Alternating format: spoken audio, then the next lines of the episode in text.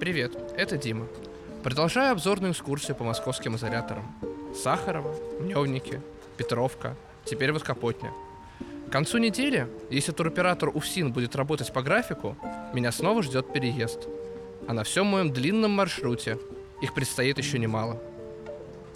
Помните, около месяца назад я жаловался на информационную изоляцию в Мневниках.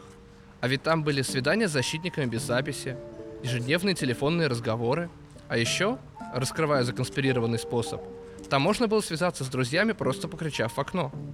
Здесь же, помимо писем, нет практически ничего. Ну, как? Свидание с мамой через двойное стекло с разрешения следователя. Свидание с адвокатом по предварительной записи за несколько недель. А еще, если повезет, телевизор в камере. Мне вот повезло.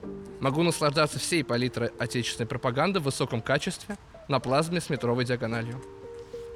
Благодаря вашим письмам, приходящим каждый день, спасибо за них, это очень ценно. Я еще не утратил связь с внешним миром. Но чем больше узнаю о происходящем по другую сторону решетки, тем меньше вижу разницы между этими двумя мирами. Ну, скажем, у нас в камере каждое утро проходит обыск. И в стране каждое утро кому-то приходит с обыском. Мы ограничены в выборе еды и одежды. Из России продолжают уходить иностранные компании.